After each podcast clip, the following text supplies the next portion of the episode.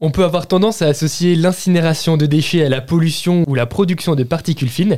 Eh bien, il s'agit là de préjugés. Alors, si vous êtes sceptique quant à ces propos, eh bien, le syndicat mixte intercommunal de traitement des ordures ménagères, le SMITOM de Haguenau, organise des visites de son site. Et pour en parler aujourd'hui, je suis accompagné par euh, Damien Nicolas. Bonjour. Bonjour. Vous êtes ambassadeur du tri et de la prévention d'Ismitom. Comment se passent ces visites? Nous accueillons donc les visiteurs euh, sur notre site euh, ben, toute l'année. Donc on va monter donc euh, dans ce qu'on appelle nous la salle orange. Donc c'est la salle technique.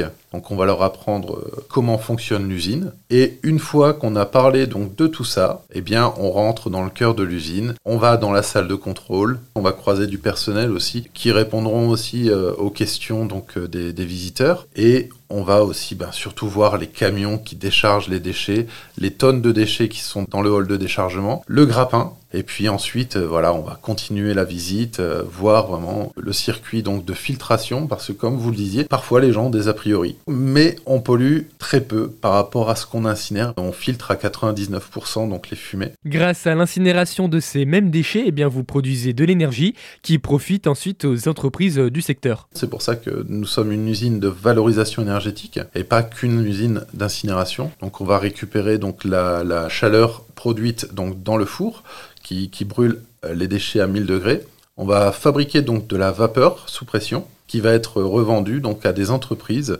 euh, telles que Senpa, qui est une papeterie qui va donc utiliser notre vapeur pour fabriquer leur pâte à papier. Et donc voilà, tout ça ben, est permis grâce à l'incinération donc des déchets. Et l'usine est entièrement autonome en chaleur et en électricité. Et si vous désirez visiter le Smithum de Haguenau, eh bien rendez-vous sur leur site internet pour réserver un créneau. Attention, il faut être au minimum 5 pour faire une visite.